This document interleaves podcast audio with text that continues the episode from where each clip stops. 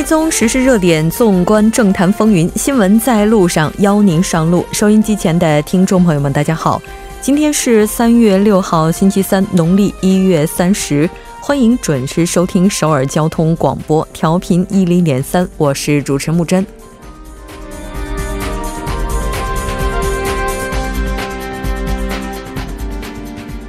愈发频繁的雾霾天气开始让韩国探讨将雾霾列为灾难事态，治霾更需要区域间的合作。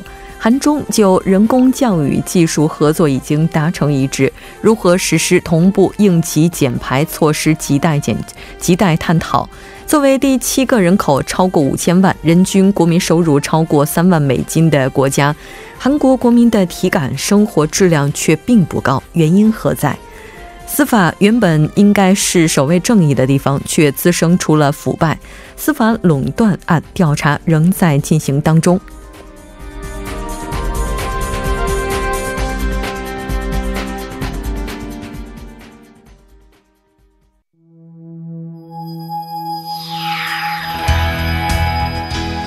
您正在收听的是 FM 一零一点三首尔交通广播新闻在路上。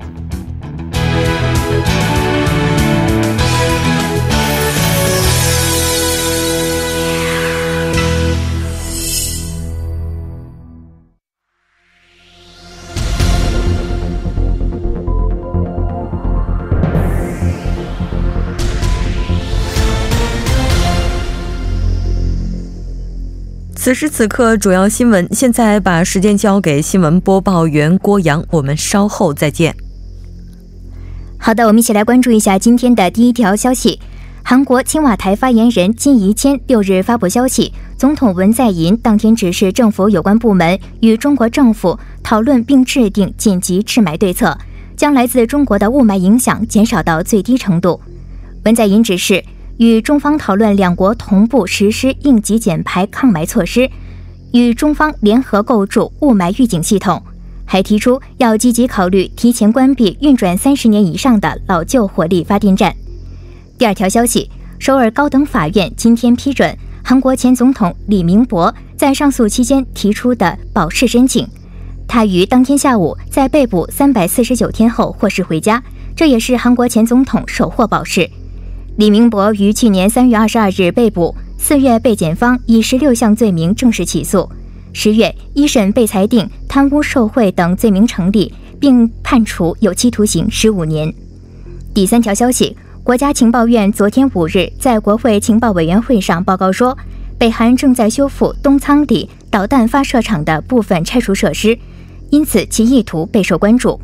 部分人认为，这是第二次北美首脑会谈决裂后。北韩想要向美国施压的行动，但也有意见认为这是首脑会谈结果出来之前就已经开始的行动。第四条消息，文在寅总统今天任命了外交部发言人卢圭德为国家安保室安保战略秘书官，任命和平军备控制秘书官崔中建为和平企划秘书官。据悉，此次人事调整是为了有效应对韩半岛无核化问题。在安保室第二次长属下新设和平企划秘书官，旨在加强无核化相关问题与美国的沟通。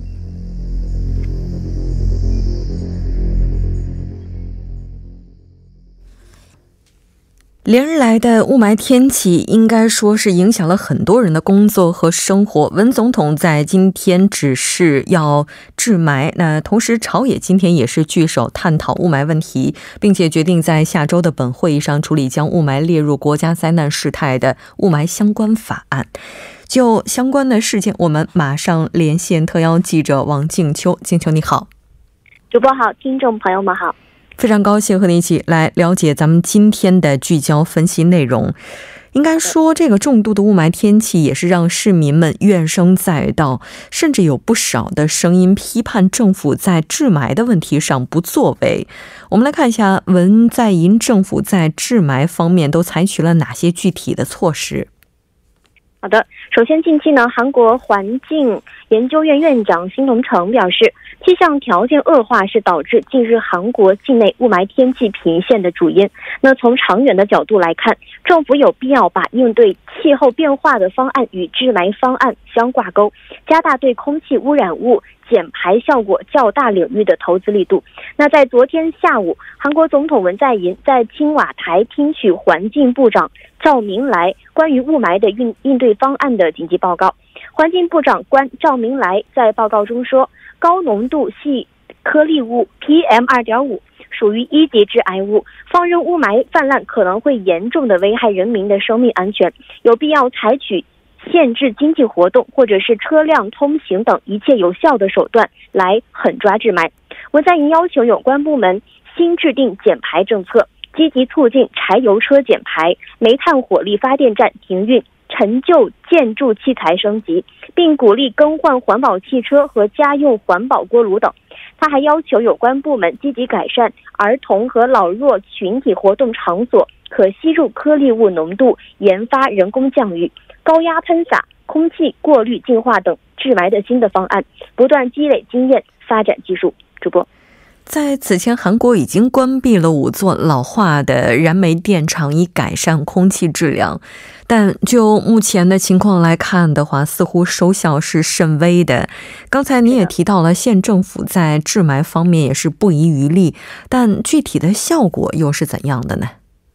那连日来的重度雾霾侵袭呢，是导致韩国仅五号当天就有十二个市道行政启动灰尘应急减排措施，全国十二个市道的行政及公共机构实行车辆单双号限行，民间单位和施工现场采取缩短工时等措施，火力发电站的发电量被限制在平时的百分之八十的水平，以减少微尘的排放。但有不少的市民认为。仅采取减排措施的效果是有限的，应该从根本上来解决雾霾的问题。另外，文在寅表示，要积极研究尽早关闭已经老化三十年以上的煤炭火力发电站的方案。目前，韩国的大部分地区呢是采取了雾霾的应急减排措施，其中首尔市、仁川市、京畿道、世宗市、中京南道、中京北道等地。今天已经是连续第六天实施减排。那首尔呢？今天是限制二点五吨重以上、尾气排放在第五级以上的汽车通行，违款的违者呢是罚款十万韩元。首尔有四百四十一处公共机构的停车场呢是暂停使用，访客需要使用公共的交通工具。除了釜山、蔚山以外的全国公共机构实行单双号的限行措施。六号当天呢，只允许双号车通行。另外呢，全国有二十五座的火力发电站是连续第六天以百分之八十的低功率运转。根据该措施呢，预计发电量将减少二百四十四万千瓦，PM 二点五减排是四点五四吨。另外，最大的野党在野党。自由党韩国党党首黄教安在国会举行的最高委员及资深议员联席会议上指出，网民认为总统文在寅要求雾霾天气负责任，而他昨天才听取相关的报告并下了几项指示而已，政府没有向中方提出抗议。据称，文在寅访华的时候，两国已约定共同应对雾霾，但迄今没有拿出行之有有效的措施。而且政府推进去核能政策，导致核电站的运行减少，火力发电则增加，结果雾霾天气频现。主播，嗯，韩中两国从去年的时候开始已经加强了相关的合作，在一八年六月二十五号的时候，中韩环境合作中心是在北京正式启动。除此之外，进入二零一九年之后，韩中的环境会议也是已经召开了两次，平均的频率不算三月份的话，应该是每月一次。可以说，这个沟通是非常频繁的。今天，文总统呢也是表示，在治霾方面需要加强区域之间的合作，那应该和中方来制定共同的抗霾紧急对策。那他提到的这个对策又包括哪些内容呢？好的，那今天呢，针对韩国有史以来最严重的雾霾问题，总统文在寅表示，为了使雾霾影响最小化，应该同中国政府协商，两国有必要加大合作力度，共同治霾。他要求有关部门开展外交努力，共同构建韩中可吸入颗粒物的预警体系，制定微尘应急减排措施。环境部长官赵明来表示，韩中两国就基于科研结果制定联合治霾行动方案，达成了具体的协议。两国交换大气污染数据，有望提高韩国空气质量预报的准确率。使推广预先应急减排措施成为可能，治霾治霾成效多寡取决于双方如何落实协议。环境部正在积极准备跟进措施。文在寅还指示与中方联合构筑雾霾预警系统。他补充道，如果有必要，可考虑为治霾工作紧急编制预算。据青瓦台发言人金义谦介绍，相关的预算主要用于增加空气净化器的数量和容量。以及与中方开展的合作项目等。直播。目前，在一些地区的公共场所，空气净化器几乎上是已经全方位的启动了。但就效果而言的话，可以说受到重雾霾的影响是甚微的。和一般的气象不同的是，雾霾很难进行一周以上的预报。根据现有的这个技术条件，因为它受到的气象影响会更大一些，那可能一阵风过来就能够吹散一部分。所以在接下来的话，加强区域间的合作也就显得尤为必要。之前在二月末举行的两国环境部长会议上，在人工降雨方面是达成了一些协议。我们来看一下这个内容又包括什么。是的。文在寅表示呢，韩中环境部长会议已就人工降雨技术是达成了一致。中国方面在人工降雨方面的技术实力领先，因此呢，应该推进在西海上空和中国共同实施人工降雨的方案，希望与中国共同推进实施人工降雨的方案。那与中方讨论两国同步实施应急减排措施，降低 PM 二点五浓度的方案。据青瓦台发言人金义谦在新闻发布会上解释说，中国在人工降雨方面的技术比韩国先进，所以中国方面传授技术之后，共同合作是很有分量的。另外，文在寅还提出了韩中共同构建雾霾预警系统。主播，就目前两国的雾霾情况互相影响的这个范围而言的话，韩国认为中国北方飘过来的雾霾通过西海。流入韩国的情况是比较严重的，而目前中方的主张是认为，韩国的雾霾呢，通这个也是乘着风影响到中国上海的区域。那目前韩国是希望通过这个在西海上空进行两国共同的人工降雨，来减少流入韩国的雾霾，同时也是减少韩国流入中国本土的雾霾情况。所以接下来的这些合作呢，也是这个受到。了各方的期待，当然在治霾这个问题上的话，我们看到韩国的朝野上下目前博弈也是非常的激烈。这个争议的焦点又集中在哪里呢？那韩国最大在野党自由韩国党党鞭罗清源在今天出席在国会举行的一次党内会议，并提议朝野党进行跨党派合作，联合组团访华共商治霾。罗清源强调，治霾需加强跨党跨境合作，并提议朝野三党党鞭紧急开会，重点讨论治霾的方案。他说，来自中国的空气污染物是导致韩国严重雾霾的主因，因此，包括共同民主党、自由韩国党。正为党来党在内的朝野应联合组织访华团，积极应对的雾霾问题。在连日持续最恶劣的雾霾的情况下，朝野双方连日来就解决方案是展开了攻防战。民主党要求国会迅速处理微尘相关的法案，而韩国党则表示。政府只看中国的眼色行事，连抗议都不敢提出。在连日不断的微尘灾害当中，政治圈也在寻找问题的解决方案，但是其方向各不相同。首先，民主党的立场呢是国会应该尽快做该做的事情。首席发言人表示，从很久以前就开始讨论了这个问题，但此前确实对环境问题是持消极的态度，有必要尽快通过相关的讨论来整顿法治。与此相关，韩国党等在野党也就停止政治攻势，尽快开始相关的讨论。民主党议员们不断提出解决的方案，有议员表示，韩中、蒙古和北韩应该共享中国微尘颗粒来源的情报。也有议员表示，作为短期对策，首先在首尔道路上设置洒水装置就好了。那相反的，自由韩国党等在野党的批评之声也是日益高涨。主播。在二月末进行的这一次韩中两国环境会上，已经就基于科研结果制定联合治霾行动方案，达成了具体的协议。两国交换大气污染数据呢，也是未来会提高空气质量预报的准确率，使推广预先应急减排措施成为可能。当然，更多的一些具体的协议落实，还是有待于环境部进一步的跟进。那当然，我们也看到，在今天下午的时候，环境部是发布了预警，明天继续启动紧急的应急减排措施。但明天受到东风影响，雾霾的情况较今天会多少有所缓解。非常感谢静秋记者带来今天的这一期连线，我们下期再见。主播再见，听众朋友们再见。接下来关注一下这一时段的路况、交通以及气象信息。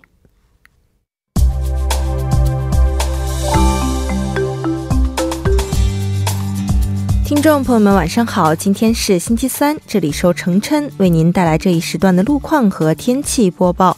现在是晚间六点十六分，我们先来关注一下首尔市交通情报科发来的实时路况。第一条消息呢，来自奥林匹克大路金浦方向铜雀大桥至汉江大桥这一路段，之前发生在该路段一车道上的交通事故，目前已经得到了及时的处理，路面恢复正常通行。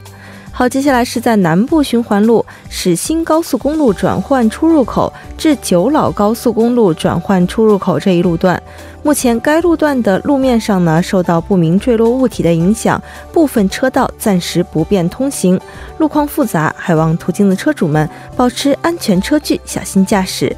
下一则路况来自显中路国立显中院至黑石站这一路段。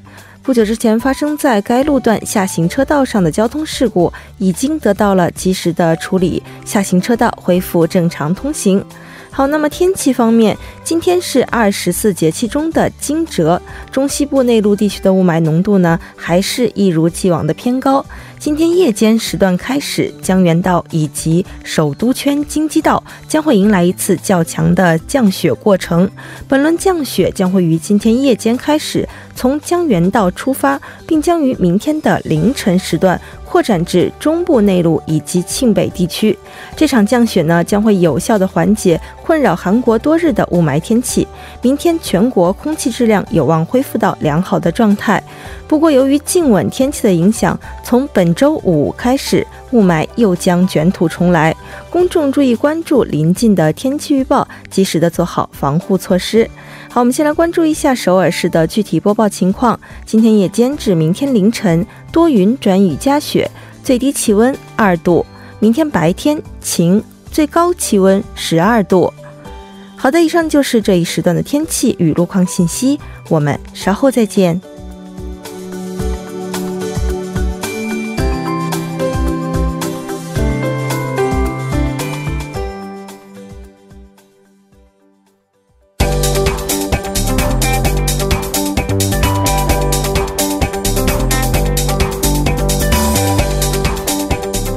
教金融市场解读财经热点，接下来马上请出特邀嘉宾，我们的财经评论员董爱颖。董评论员，你好。嗯，你好，不真。非常高兴和您一起来了解今天的财经观察。首先，还是要先来关注一下今天韩国股市的走势。嗯，今天韩国综指 Kospi 呢是低开低走，收于两千一百七十五点，下跌了百分之零点一七。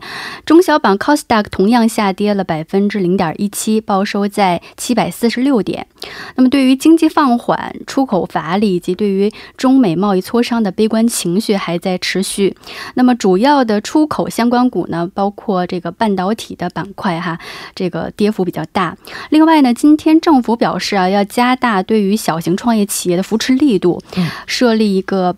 这个十二万亿韩元规模的一个扶持基金，所以带动了创业投资板块的强势上涨，整体涨幅超过了百分之七。今天的隔夜拆借利率报收百分之一点七七，上行了一个基点；三年国债收益率报收百分之一点八三，下行了一个基点。韩元对美元汇率报收一千一百二十八点三韩元，上升了三点三韩元。嗯。这刚才提到说，韩国这边表示加大对小型创业企业的扶持力度，设了一个扶持基金。不知道这个利好消息啊，接下来会带动股市走多久哈？那咱们还是接着昨天这个话题。其实刚刚在董评论员进来的时候，我还在问，哎，增值税那个有谱了吗？其实我也非常感谢木真哈，昨天提出了这个中国税制的问题，让我有机会能对这个中国税制进行了一个了解和学习。对对，因为我好奇，但是时间也比较仓促哈，调查其实也比较粗浅。嗯，我先来说一说这个增值税的，它是什么样的一个概念哈？嗯，它是一个流转税哈，主要是针对市场流转环节中产生的增值额这一部分为计税的基础来进行征税的。那目前呢，它是中国最大的一个税种，占到全国税收收入的百分之三十三。那么其次是企业所得税、个人所得税以及消费税。嗯，以前还看到另外有一个词叫“营改增”。这个是指税率、税种之间的这样的一个改革吧？对，就是呃，从这个征收营业税逐渐向征收呃增值税来进行改革。那么营改增呢，从一二年就开始进行了。那么之前呢，中国一直是实行一个两税并行的一个状况。那么到一六年呢？呃，中国的营业税正式退出了历史的舞台，因为这个营业税啊，它是以营业额为计税基础来征收的，存在一个严重的这个重复征税的一个弊端。我举个例子哈，比如说这个服装生产的这个过程，第一个环节是棉花生产，那么第二个环节是纺织织布，那么之后要通过一个设计，呃，设计的过程之后来给它制成成衣，然后呢还有这个批发环节、零售环节。那么如果征收营业税的话，那么每个环节中的这个企业的营业额都要征一次税。所以第一环节当中呢，已经就棉花的这个销售额已经征了税了，那么在之后。后的几个环节当中的营业额仍然包含这个棉花的这个销售额，所以里边就重复了一个重复征税的问题。这个环节越多，问题就越严重。那么相反呢，这个增值税呢是以每个环节当中产生的增值额为计税基础的，所以就可以避免这种重复征税的弊端。可以说它是一个相对合理的一个征税的设计。嗯所以中国呢是推行了营改增的这样一个改革。嗯，但是看它。推行的时间也是耗时四年哈，对，从一二年开始到一六年，当然这个在实行营改增之后，也是减轻了纳税者他们的负担。嗯，在韩国的话，有这个增值税吗？呃，也有，在韩国它的名称叫普卡卡契税。叫附加价值税。其实这个附呃这个增值税啊，目前在世界各国都在普遍的征收，只不过名称不同。比如说在日本，它是包含在消费税当中的。我说呢，它消费税那么高，放到一块儿了。那这次的话，中国下调增值税率，它的主要目的又是什么呢？嗯，首先第一个原因，国内经济在放缓，那么财政政策。应该有所作为。那么，国务院一直强调要减轻制造业和小微企业的负担，来支持实体经济的发展。那么，增值税的下调就是一项核心举措。那么，第二呢？从目前国家的财政税收的状况来看呢，完全可以支撑这个增值税的下调。我们看到去年前三个季度，这个国家中国的总体的税收收入是同比增长了百分之十三点二。那么，这个增速呢，明显高于。GDP 百分之六点六的这样一个增速，那么说明财政政策还还是有这个发挥的空间。嗯，那么第三呢，就是从国际对比的角度来看，中国目前这个增值税的税率的档位比较多，而且税率是比较高。我们有三档税率哈，上调之前这次这次上调之前呢，分别是百分之十六、百分之十和百分之六。嗯，这是下下调之前。对对，下调之前。呃，不好意思口误。那么。目前世界，我们看到世界主流国家一般采用的是一个单一档的税率，而且税率是相对比较低的。那你比如说韩国这个税率就是百分之十，然后日本是百分之八，加拿大是百分之五。所以呢，从这个国际对比的角度来看呢，我们看到中国的税率还是有下调的空间的。嗯嗯。最高税率百分之十六的话，这么看起来还确实是有，但它这个可能主要就是销售货物或者是提供加工、修理这个，包括像其他一些劳务啊等等，在这个领域去征收的一个税种哈。那这个这次中国的话是下调增值税，也算是给大家减负了。那这次下调增值税，它主要针对的都是哪些行业呢？嗯，目前这个下调，呃，这个中国的增值税有三档税哈。那么采掘和制造业是在原有的百分之十六档的税率呢，下调了三个百分点到百分之十三。那么原来百分之十档上呢，主要是包括交通运输、公用事业、农林富渔、房地产、建筑装饰还有通讯业。那么这个百分之十档呢，目前是下调了呃一个百分点到百分之九。金融服务业呢？还是在百分之六的档税率保持不变。嗯。